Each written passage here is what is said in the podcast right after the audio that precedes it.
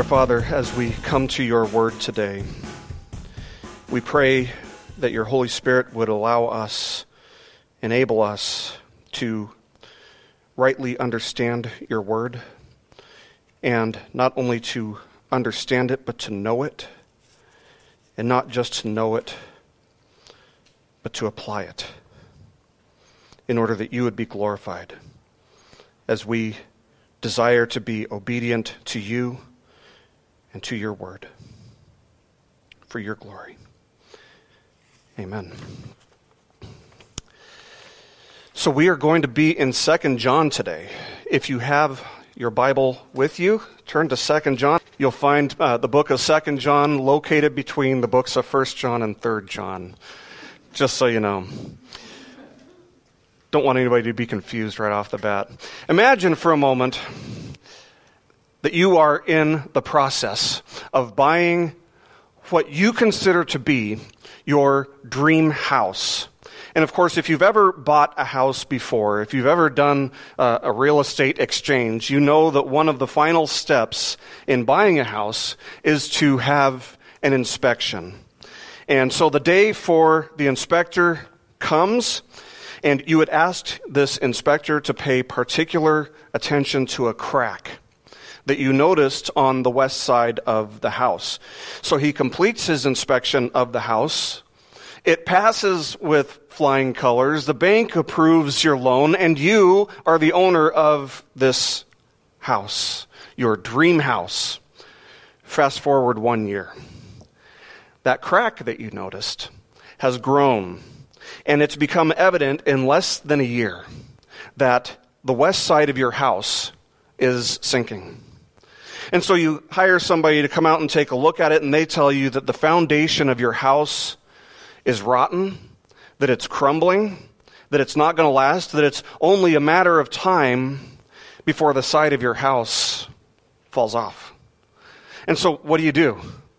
Now, I don't know about you, but the first thing I think I would do is I would call the guy who inspected my house a year ago, and as calmly as you can, you, you tell him what you've learned. And he says, let's just imagine, he says to you, I know. I, I saw the problem. At that point, I don't know how calm you could remain, uh, but you want to know why didn't you tell me that there was this problem? Why didn't you tell me that there was this foundational issue?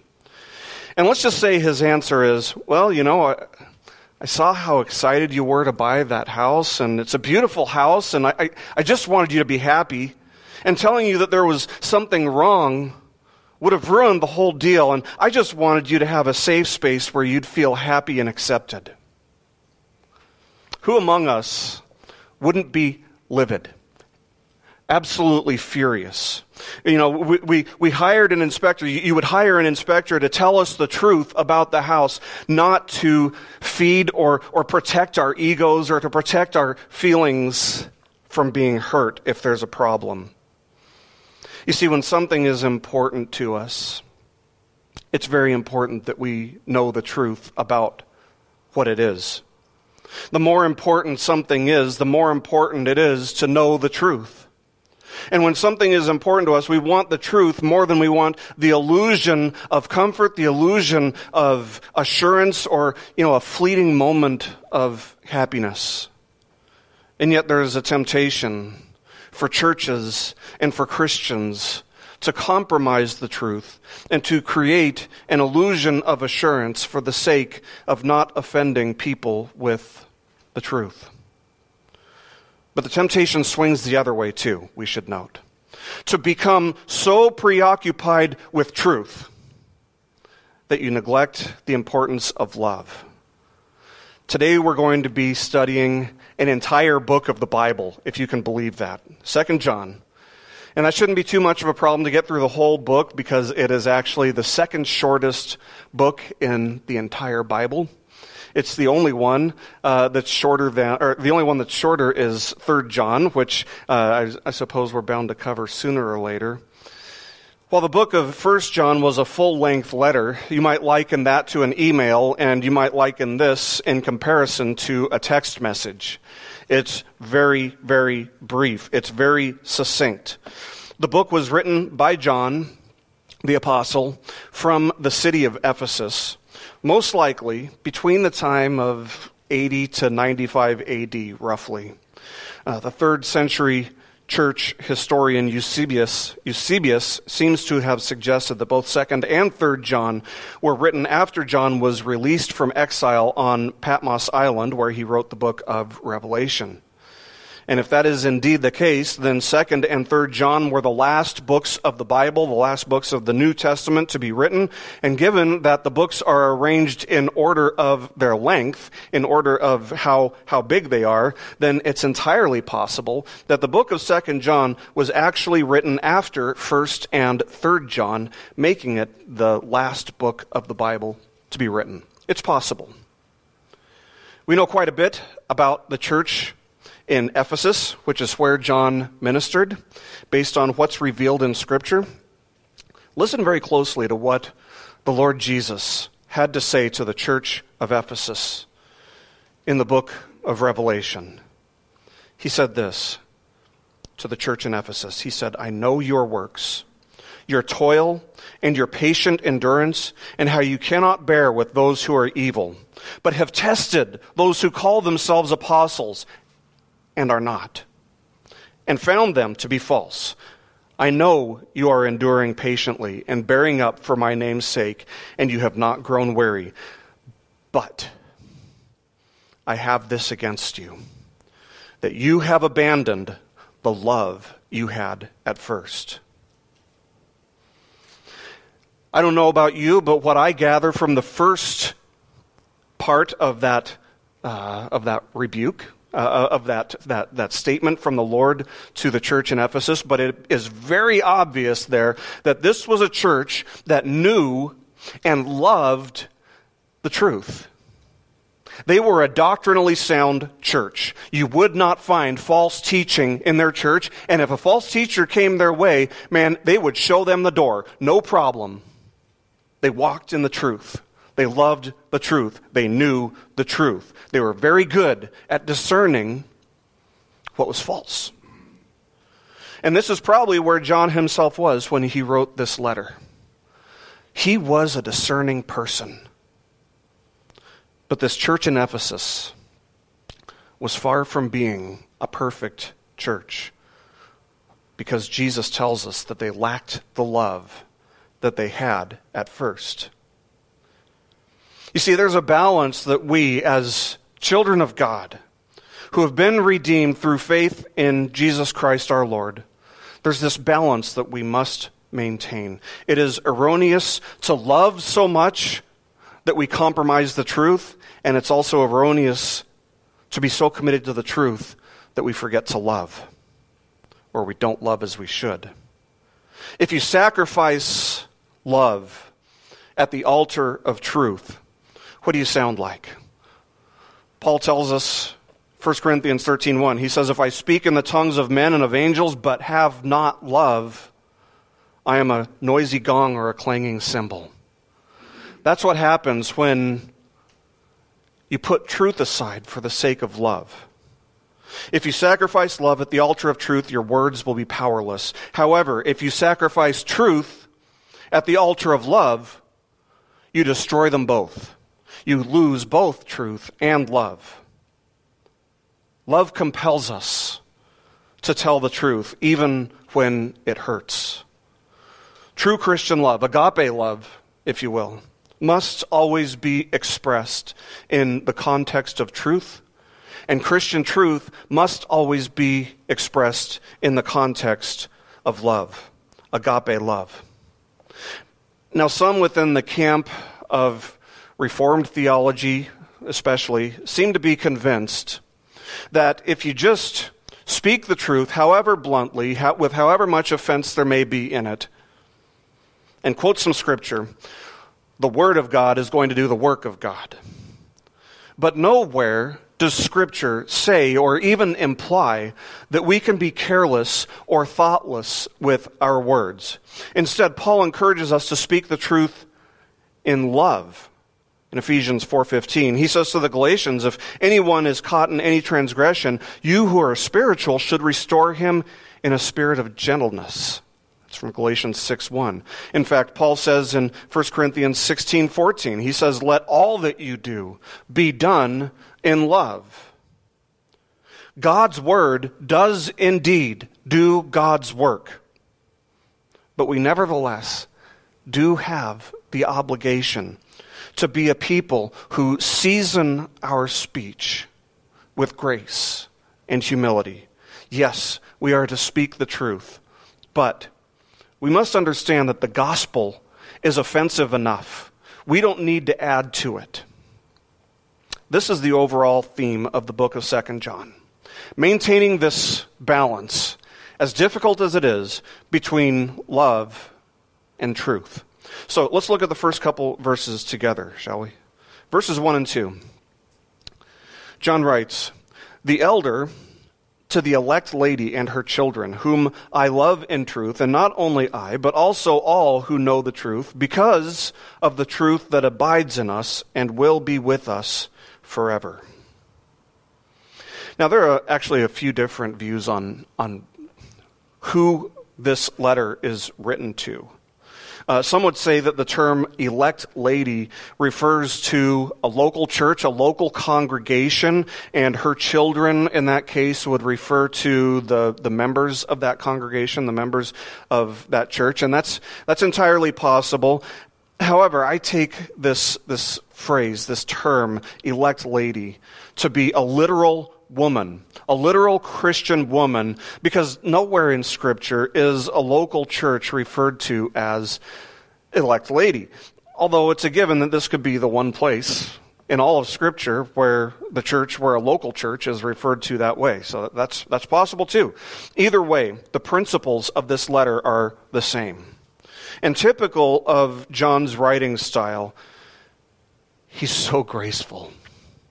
He's so graceful. He's so endearing in his tone with this woman. And the first thing he tells her is that he loves her, agape. He, he loves her and her children. And not only that he loves them, not only he loves them, but he loves them in truth. He loves them in truth. The Greek word that he's using here is agape. And remember, that there are four distinct types of love in the Greek language, each with a distinct meaning. Agape love is selfless love for the benefit of others. Selfless love for the benefit of others. That's also the type of love that we are instructed to have for our neighbor. It's selfless, it is sacrificial, but it doesn't compromise on the truth. So Paul says in the famous chapter on love, 1 Corinthians chapter 13, he says in verse 6 that love does not rejoice at wrongdoing, but rejoices with the truth. It doesn't rejoice over sin. It doesn't rejoice over rebellion. It doesn't rejoice over anything that God forbids us from doing, but it rejoices with the truth. The world says, This is what love is. You applaud my sin. That is the world's definition of love. And so they say, If you don't applaud my sin, then you hate me. Have we not heard that? Have we not heard that over and over and over again? But with the biblical understanding of love in mind we must understand that when we applaud another's sin, we are actually expressing hatred toward the, the person whose sin we applaud. If we're applauding sin, we're expressing hatred toward that person.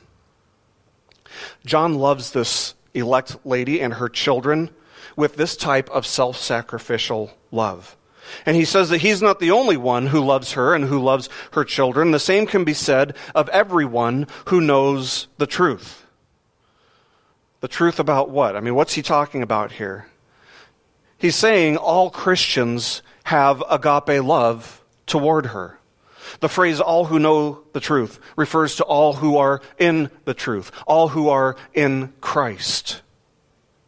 The first thing that we see right off the bat in this very brief letter is the incredible manner in which common saving faith in Jesus Christ unites all believers everywhere. it unites believers everywhere. That's the first thing that the truth does. In 1 John, we read in chapter 2, verse 10, he said, Whoever loves his brother abides in the light. He goes on to say in uh, chapter 3, verse 14, We know that we have passed out of death into life because we love the brethren writing about the importance of obedience to Christ, he goes on to say in verse 23 of chapter 3, this is his commandment that we believe in the name of his son, Jesus Christ, and love one another just as he has commanded us. So the first truth that we see, the first principle that we gather here is that we are united in salvation in Christ. We are united by this truth. The truth unites, but we must remember that the truth also divides. It unites and it divides. Because we know the truth, we are united together, and yet we are divided from those who do not. Because of salvation in Christ, you are more united with any believer in the world than you are with a blood relative who's an unbeliever.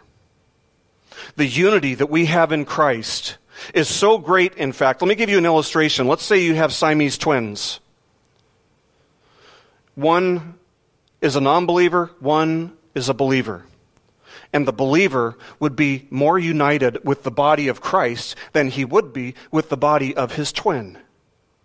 And that might seem like kind of a silly illustration, but that is the truth that Scripture reveals unto us. We are one. We are united in Christ Jesus, united in his salvation. But we must also remember that salvation requires correct belief in some very specific truths. And for that reason, it's very important that we proclaim the truth without compromise. And yet, that we do so with grace. To compromise the truth is not acceptable. To compromise the truth is to walk in disobedience. Love for one another and love for our neighbor does not and cannot entail the minimizing of the truth of the gospel message. We're united by the truth because, John tells us here, the truth dwells within us. That's the second principle right off the bat. We're united by truth, and the truth dwells within us.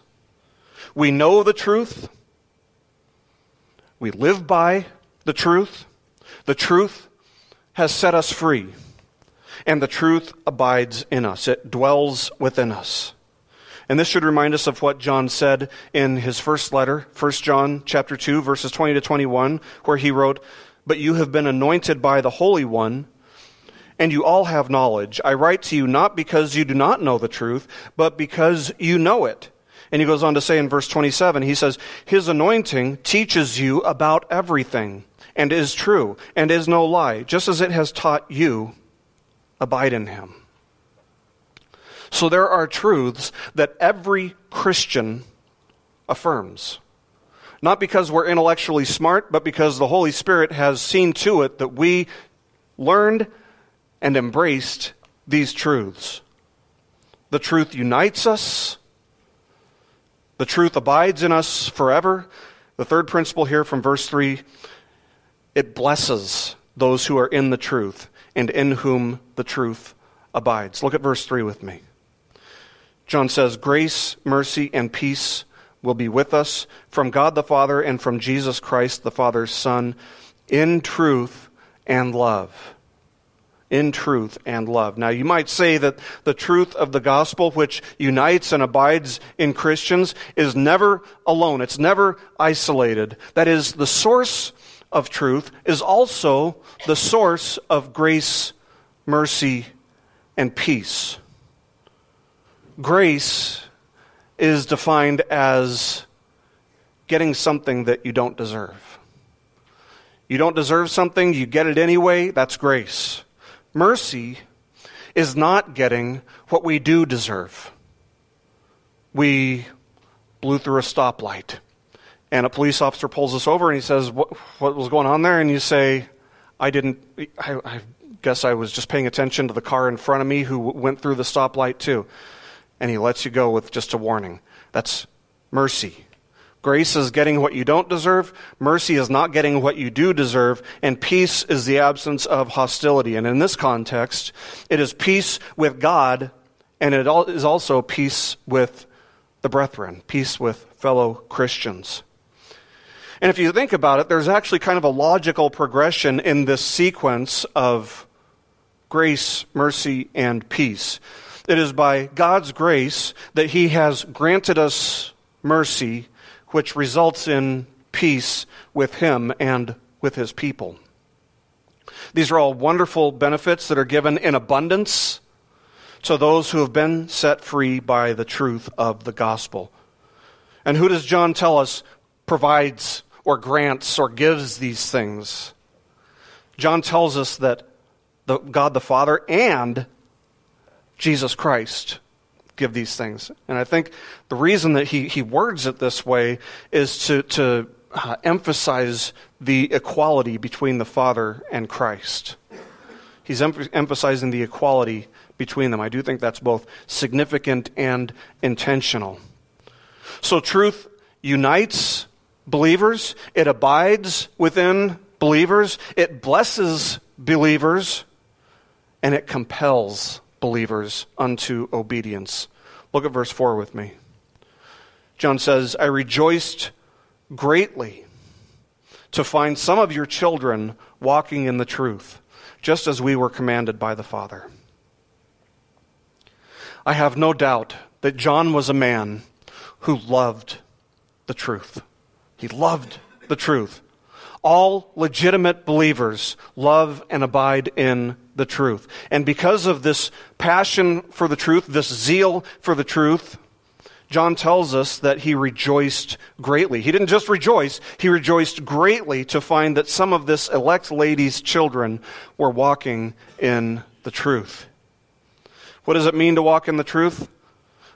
Well, in biblical language, to walk just means uh, to live. It's a metaphor for living. You see, the gospel has to be more than just something we've got up here and keep up here. It has to be more than just head knowledge for us. By head knowledge, I mean, you know, it's got to be something that, you know, it, more than we just, you know, kind of know it and don't do anything with it, but we know it. Kind of like, uh, you know, a, a secret recipe that you never use to cook something. It's not like that. It's not, it's not something that we just give intellectual assent to. It must also be heart knowledge. That is, it's meant to be a truth that's lived out, a truth that affects our lives in tangible, observable, and practical ways. See, it's not enough to just talk the talk, so to speak. We must both talk the talk and walk the walk. And we don't do this in order to be saved. We do it because we are saved. We do it because we are new creations in Christ. And of course, this doesn't mean that we're going to be perfectly sinless by any means. What it means is that our affections, our desires, the things that we enjoy, the things that we love and cherish will be changed. The longer we live the Christian life, the more our lives should be controlled and compelled by the truth. It compels us to desire to walk in obedience before the Lord because there should be a strong and growing desire within us to live lives that are pleasing and glorifying unto God. John tells us that walking in the truth, that is, living in accordance with the truth of the gospel, was commanded by the Father. Now, don't, don't get thrown for a loop here by trying to figure out exactly which command John is referring to. He's referring to all of them. He's referring to all of the commands that God gave with the implication that we must obey them. Jesus said, John 15, 11, If you keep my commandments, you will abide in my love. He didn't say, if you idealize the notion of adhering loosely to my commandments, you'll abide in my love. That's not what he said. He didn't even say, if you try to keep my commands, you'll abide in my love. He said, if you keep my commandments. That is the conditional clause. The idea there, of course, there's grace. Course, we're not going to do it perfectly, but the idea there is that obedience to God, obedience to the commands that He gives us through His Word, isn't optional. It's not something that we can treat casually. The principle here is that we act in accordance with what we truly believe, that we are compelled by the truth that we believe. The person who doesn't believe that they have a great need for God day in and day out will not often come to God in prayer, most likely. They probably will not come often to His Word, seeking to behold a deeper sense of His glory they may not even see much of a need for going to church where they can hear the Word of God taught and be held accountable to other believers. There are consequences for having a low view of God and a high view of self. Prayer studying Scripture, going to church, meditating on the Word of God. These are all channels of grace that the Scriptures, that God has, has told us through the Scriptures, either strongly encourage or command us to follow. The question is do we obey? That's what we must ask ourselves. Does the truth that you believe compel you unto obedience? Because how we live is a reflection of what we truly believe.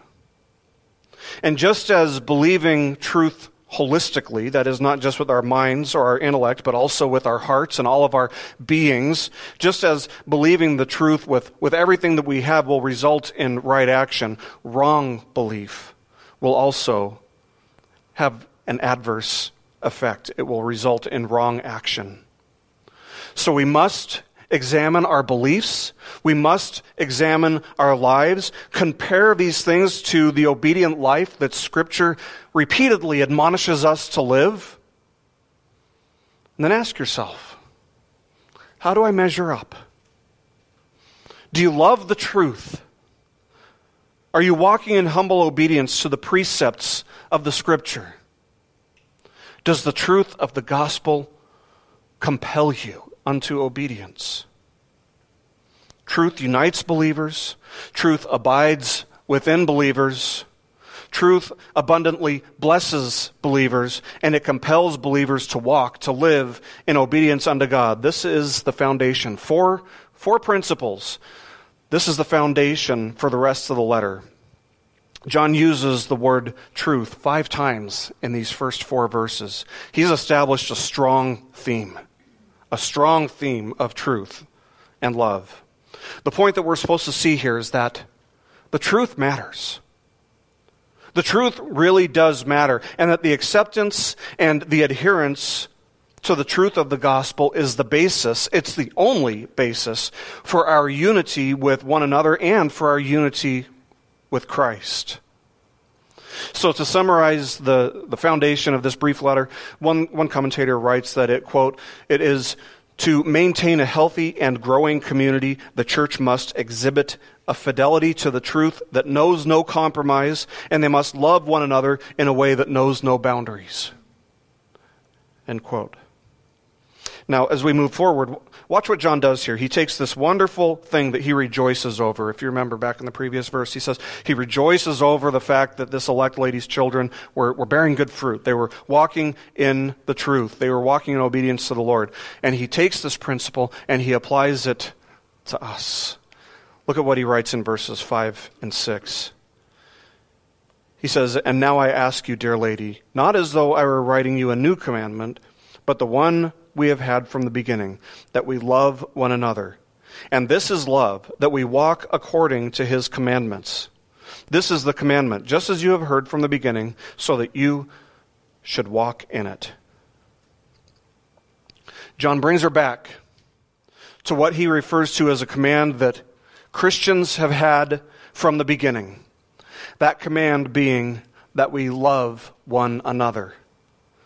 This command uh, that we had from the beginning that he's referring to refers to the command of Jesus when he said in John chapter 13, verses 34 and 35, he said, A new commandment I give to you, that you love one another, just as I have loved you. You are to love one another. Again, this is agape. And he continues saying, By this, all people will know that you are my disciples, if you have love for one another. Anytime you see something repeated three times in Scripture, that's like underlining it, putting it all in, in caps, making sure that we don't miss it. This is the factor. This is the factor that sets true believers apart from false converts. They love God's people. See, the world hates God's people. Jesus warned us that they would. And so when somebody loves God's people, it is literally supernatural evidence of their salvation. Now, this is great. I love what John does here. He defines his terms. I love it when the biblical authors define their terms. You might say, I love my fellow man, and the way that I express my love for my fellow man is by never chastising him. He doesn't want to be judged, so I don't judge him. I don't judge his actions. Or I love my fellow man by encouraging him to follow the inclinations of his heart. Ay, ay, ay. We hear that so often. And John would tell us that you have a false idea of what love is, if that's what you consider to be love. John tells us this is love, that we walk according to his commands. You demonstrate legitimate faith and legitimate love for God and for your brothers and sisters in Christ by practicing obedience unto God. That's what he says. Did you catch that? We demonstrate love for the brethren by practicing obedience to God. He says, Let us love one another. What is love? Love is walking in obedience to God's commands. How do we express love toward one another? Not by sinning, but by walking in obedience. I think the implication there is that we're not going to be a stumbling block for somebody else. If you're walking in sin, if you're walking in disobedience, amongst your brethren. There's a very strong chance that somebody, some young believer who maybe just doesn't know better, sees what you're doing and says, Well, that must be acceptable. And so it is not love to walk in disobedience and thereby give an example for somebody who doesn't know better yet to follow. Putting verses 5 and 6 together gives us the idea that if we love one another, we will live in harmony with one another because we're living in obedience unto God by the commands that God has given in His Word. So walk in the command to love. Live it out. Practice it tangibly, observably, empirically, and love the commandments that we were instructed to walk in. This is what it means for this elect lady and for us to walk in the truth. Love God, love one another, walk in obedience unto the Lord. These three things are inseparable. You cannot walk in obedience unto the Lord if you don't love God and if you don't love your brothers and sisters in Christ. And why do we have to do these things? Why must we do these things? John answers that as he continues. Look at verses 7 through 11 with me. He says, For, and again, whenever you see the word for, it reflects back. It's answering a question. In this case, why do we have to do this? For many deceivers have gone out into the world, those who do not confess the coming of Jesus Christ in the flesh. Such a one is the deceiver and the antichrist. Watch yourselves, so that you may not lose what we have worked for, but may win a full reward. Everyone who goes on ahead and does not abide in the teaching of Christ does not have God. Whoever abides in the teaching has both the Father and the Son. If anyone comes to you and does not bring this teaching, do not receive him into your house or give him any greeting, for whoever greets him takes part in his wicked works. There's a very stern warning there. How desperately the modern church needs to hear and understand and apply these words. There are many, many deceivers. False teachers abound. And the church, generally speaking, does little to nothing to confront or expose them. Maybe that's because they hold the notion that it's either unloving or just unnecessary to put, uh, you know, false teachers on full blast mode, so to speak, you know, in, in public. But the biblical authors held no such ideology. Rather, Paul, writing to the Romans, he says this Romans 16, 17. He says, Watch out for those who cause divisions and create obstacles contrary to the doctrine that you have been taught. Avoid them. Now, somebody might read that and say, Well, okay, I, I agree with that. We should avoid false teachers. We should avoid somebody who would, would try to pull us away from the truth. We should watch out for those who teach false doctrine. But does this mean that we should blatantly and intentionally expose them in a public manner? This is something that we actually see happening several times in the New Testament. To answer the question or the objection, Paul tells the church in Ephesus, take no part in the unfruitful works of darkness, but instead expose them expose them. And how does he do that? Throughout his letters. Does he ever do that? Yes. He drops names. He names names of false teachers. In fact, he warns Timothy of specific people who were teaching false doctrine. He mentions these false teachers by name, warning Timothy of these people. And John does the same thing in the book of 3rd John. They drop names, they name names. They expose false teachers by name publicly. One type of deceiver is the person who holds an unorthodox, that is, untraditional, a false, an unbiblical, a heretical view of Christ. To affirm the truth of Christ is to affirm Christ.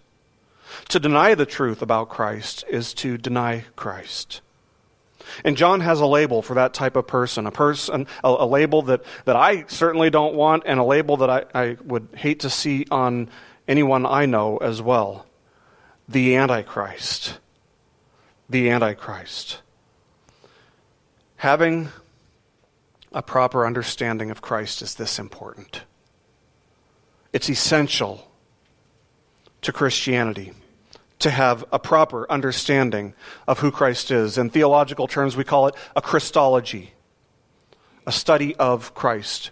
It is imperative that we know who he is and what he has done, and that we affirm these things and truly believe them, not just in our minds, but also in our hearts, thereby being demonstrated in our actions. And that's why John strongly, emphatically, warns this elect lady and her children who are walking in the truth. He says, Watch yourselves. Watch yourselves. There are innumerable false views of Christ out there. And salvation and eternity hang in the balance as salvation and eternity hinge on a correct understanding of who Christ is and what he has done. How do you know if you have a true understanding of Christ? That's a good question. You search the scriptures. You search the scriptures, and when you do, you'll probably reach the same conclusions that the people who wrote the Nicene Creed reached. There was a lot of controversy in the early church about who Christ was. There were a lot of false teachers. And so the church came together and they said, Look, there are all these false teachers out there. We have to have a defining statement of who Christ is and we'll pass it out among our, the, the, the true churches so that we know, you know, if anybody violates any of these things, we'll know that they're teaching something false. And so what they did is they searched the scriptures and they came up with the Nicene Creed, which is a very good summarization of all that is essential about Christ. And yeah, I understand the Nicene Creed itself is not inspired by God as Scripture is, but it summarizes the inescapable and the essential truths of Christ that are revealed in Scripture. The Nicene Creed reads as follows The introduction is about the Father, but the Father wasn't really the subject of the debate. Christ was. So they give a brief statement about the Father. They say, We believe in one God, the Father Almighty, maker of heaven and earth, of all things visible and invisible. Now they move on to Christ, and this is, this is lengthy. They say, And in one Lord, Jesus Christ, the only Son of God, begotten from the Father before all ages God from God, light from light, true God from true God, begotten, not made, of the same essence as the Father. Through him all things were made. For us and for our salvation, he came down from heaven. He became incarnate by the Holy Spirit and the Virgin Mary, and was made human. He was crucified for us under Pontius Pilate. He suffered and was buried. The third day he rose again according to the Scriptures. He ascended to heaven and is seated at the right hand of the Father. He will come again with glory to judge the living and the dead. His kingdom will never end. And they go on to talk about the Holy Spirit. But we're talking about Christ here, so we'll just we'll stop there.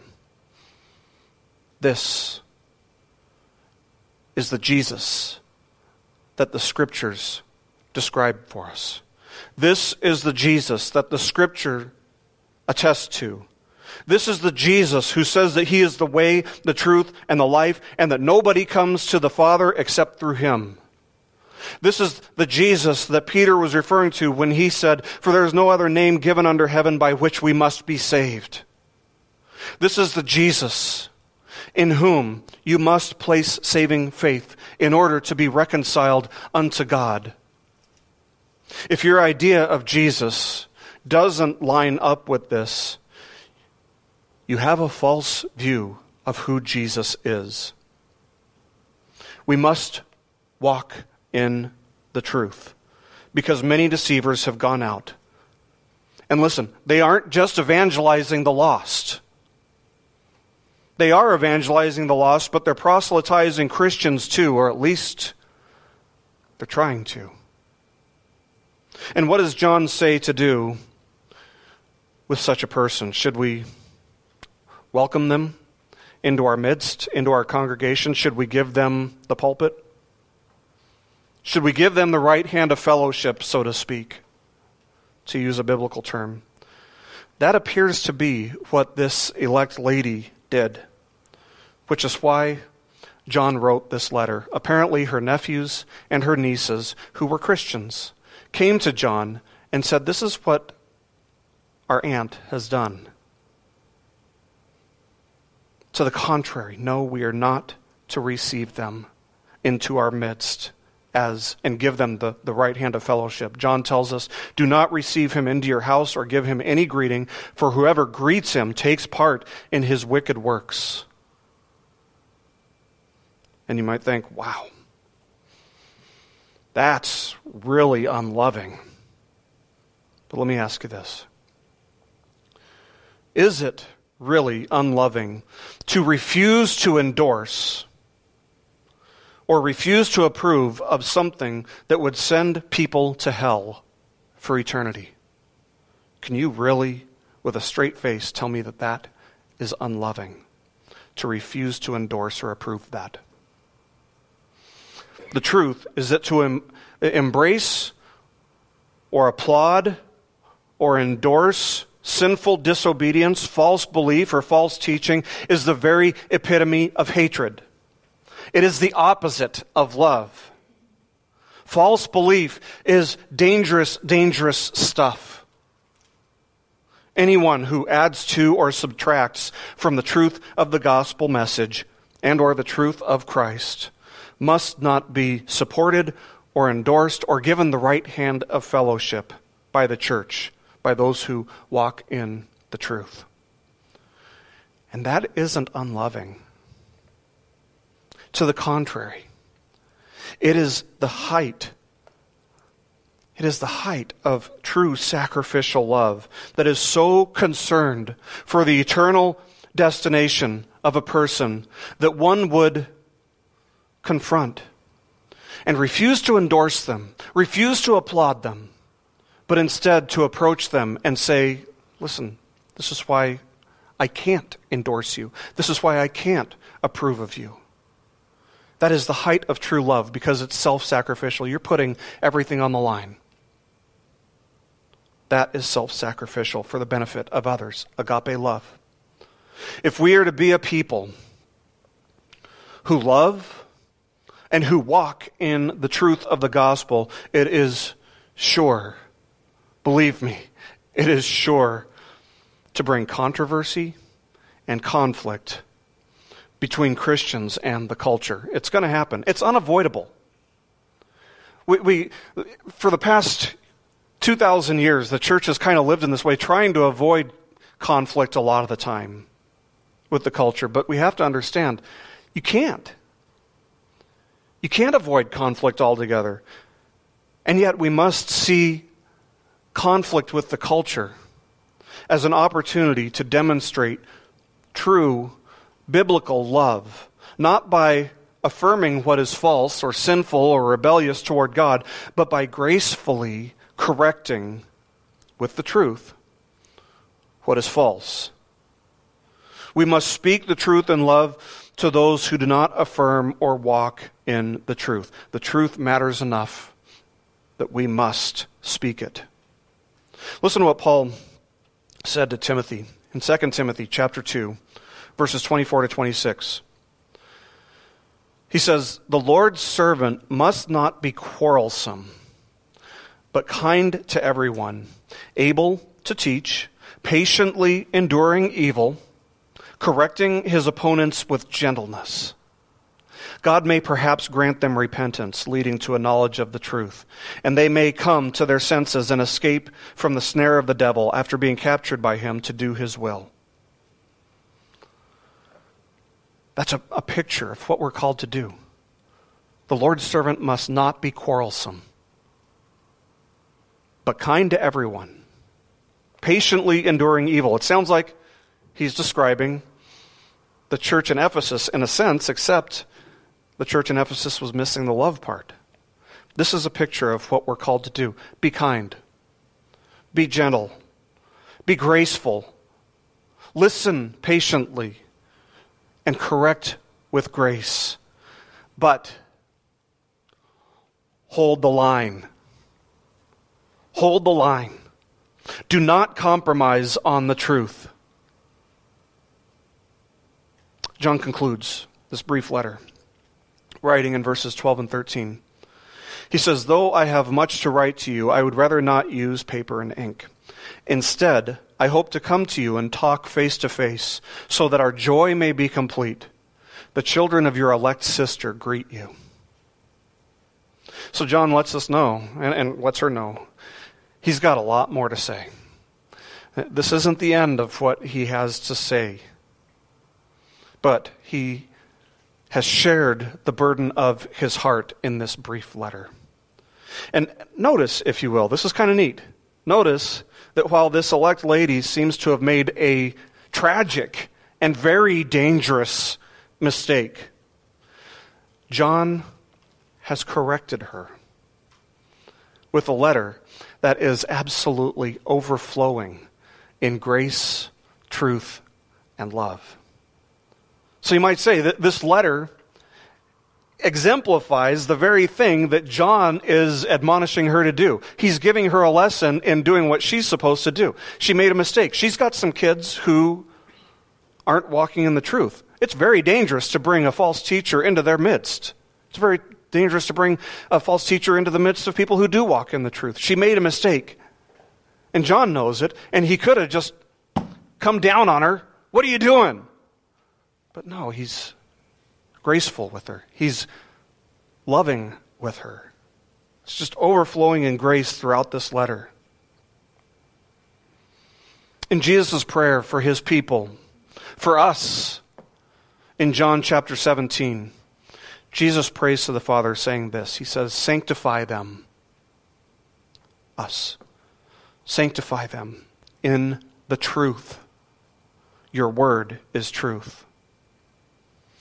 Friends, we are called to be a people who are sanctified in the truth of the gospel. The Father did not and will not deny Christ in answering this prayer. Those who affirm the truth and abide in the truth bear evidence of the fact that they belong to Christ because they are being sanctified in the truth. Those who don't abide in the truth don't bear evidence of the fact that they belong to Christ. We learn four very, very important principles that we see in this letter, both for our collective ministry as a church, which is very important, but also for our lives as individuals. Four truths know the truth, love the truth, walk in or live out the truth, and speak the truth in love. Remembering that without truth, love is gone. Love is powerless. True biblical love cannot exist apart from truth. We must speak it. We must live by it. We must believe it. That is what it looks like. That's what it means to be sanctified in the truth. Let's pray.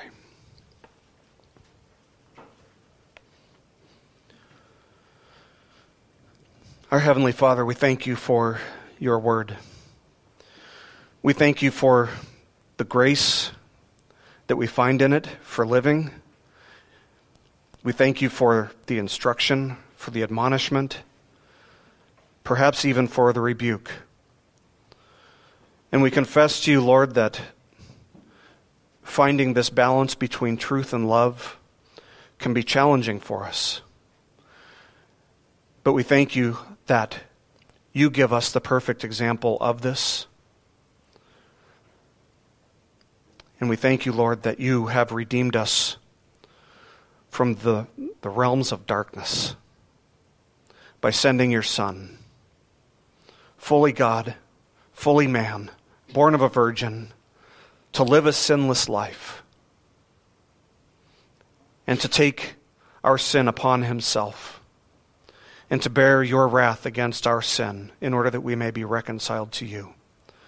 Thank you for giving us this understanding of your Son, that we may be redeemed by him, that we may be found in him, and he abide in us. Thank you for your grace and your mercy and for giving us peace with you.